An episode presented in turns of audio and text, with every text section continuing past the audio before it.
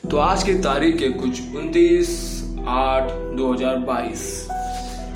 तो दिन की शुरुआत हमेशा के जैसे इस संडे की मॉर्निंग के बाद उठ के स्कूल के दिन गए। स्कूल में गए और स्कूल में मेरे को पता चला कि ना, मेरे को ना जो पाँच तारीख को टीचर्स डे है, उसका मेरे को टाइम टेबल मिल चुका है। वैसे तो मैं आपको बताना मतलब बता चुका हूँ कि मैं योगा सर बना हूँ, जो गुजरी सर से। तो मैं ना वही बना हूँ और उसी के साथ है ना मेरे को बाद में कुछ कुछ चीज़ें पता चली कि ना पिकनिक के अंदर एक्चुअली में मेरा मेरा एक फ्रेंड नहीं आ रहा है, क्योंकि उसके ना भैया की शायद उस समय ना सगाई है, इसलिए नहीं आ रहा है। उसके घर पे हम ही गए थे हाँ कराने के लिए, और आंटी ने हाँ भी कर दी थी, वो पैसे भी लाया था। इस, इसमें कोई बड़ी बात नहीं है, वो पैसे तक लेके आ गया था, पूरा का पूरी हमारा मामला फिक्स था। पर उसने मेरे को वैसे भी कहा था, यार, मैं पैसे तो दे दूँ तेरे कहने पे, पर देखिए मैं आ तो नहीं पाऊँगा, बिल्कुल नहीं आ पाऊँगा।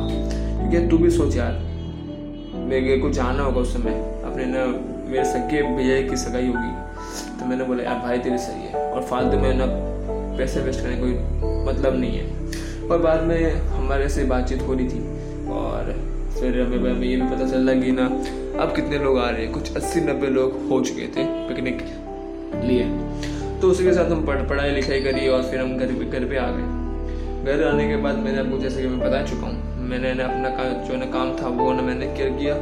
और बाद में एक मैसेज आता है स्कूल के ग्रुप से कि अब से अब कैंटीन खुलेगी स्कूल के अंदर। कैंटीन अच्छी बात थी कि कैंटीन खुल रही है पर बुरी बात ये थी कि मैं कैंटीन नहीं ले रहा हूँ। खत्म बात। क्योंकि कैंटीन से तो अच्छा है ना मेरी मम्मी सुबह सुबह उठ उठ के मेरे खाना बना देती है। और ना माँ के हाथ का खाना किसको पसंद नहीं होगा मेरे को तो ये समझ में आता। दुनिया के अंदर। बस ये बड़ी बात थी मेरे लिए। तो मैंने साथ साथ ना कर दिया। और बाद में ना रात को ना जब हम मिले कुछ दोस्त लोग तो उन्होंने बात चलती भाई कैंटीन में ले रहा हूँ, मैं ले रहा हूँ, मैं ले रहा हूँ। तो मैंने बोला तो उन्होंने मुझसे पूछा कि, भाई तू ले रहा है क्या? मैंने बोला, भाई मैं तो नहीं ले रहा। क्योंकि मेरी माँ का जो हाथ का खाना है ना, जब मैं जब मैं वो खाता हूँ, तभी मेरा पेट भरता है। वरना मेरा मेरा पेट भरता भी नहीं है। तो उन्होंने बोला, यार क्यों ना मम्मी को सुबह सुबह उठ के ना तकलीफ़ देनी? मैंने बोला, ये कोई तकलीफ़ नहीं है। ये कोई तकलीफ़ नहीं है, ये की ज़िम्मेदारी है। और हमेशा है ना, अपने ना जीवन के अंदर जो ज़िम्मेदारी तुम्हें मिली है ना, उसको ना निभाना ज़रूरी होता है। यह है ना, हमेशा मैं ना, इसी मामले में नहीं, मैं ना हर एक मामले में कहूँगा कि जो तुम्हें मिला है ना, उसको निभाओ।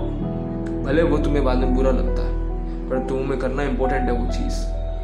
और इसे बाद में ना कुछ लोगों का हाँ हुआ। और कुछ लोगों की मैंने ना मतलब समझी थी मजबूरी कि हाँ क्यों उन्होंने हाँ किया? क्योंकि भाई, अब देख किन्हीं किन्हीं के ना माँ बाप है ना, दोनों के दोनों काम पे जाते हैं सुबह सुबह। मेरी मम्मी तो नहीं जाती है। इस सिलसिले में मैंने उसके भी देखा और मेरे पास भाई तू ना हाँ कर दे, और कोई प्रॉब्लम नहीं है इस बात में तो। और बाद में हम लोग ना ऐसे ऐसे ना बात बात कर रहे थे। और और मैं और मेरे को बाद में रात को ये भी पता चला कि आखिरकार हमारे भी पप्पा आ रहे हैं बिल्डिंग के अंदर। वो भी तीस तारीख को। वो भी आठ बजे के आसपास कुछ आएँगे और इसके साथ बाद में ना प्लान बना के बैठा हूँ एकदम कि अब जाऊँगा, अपनी बिल्डिंग पप्पा में बहुत नाचूँगा।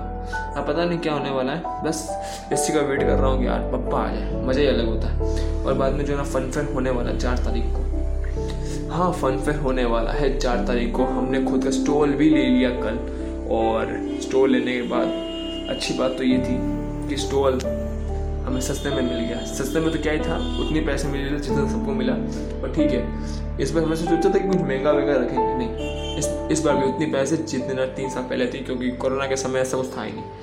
और कुछ नहीं हुआ, खास हम खास तो इतना। पर ठीक है लाइफ का हर एक दिन खास ही होता है। नया नया सीखने के लिए मिलता है। और अगर आपके साथ ऐसी कोई घटना हुई हुई है कि आपको ना कितना ना मतलब है ना, आप तो ना आ रही गणेश चतुर्थी अगर आप भी ना एक्साइटमेंट हो तो कमेंट बॉक्स में लिखना मत भूलना। और धन्यवाद।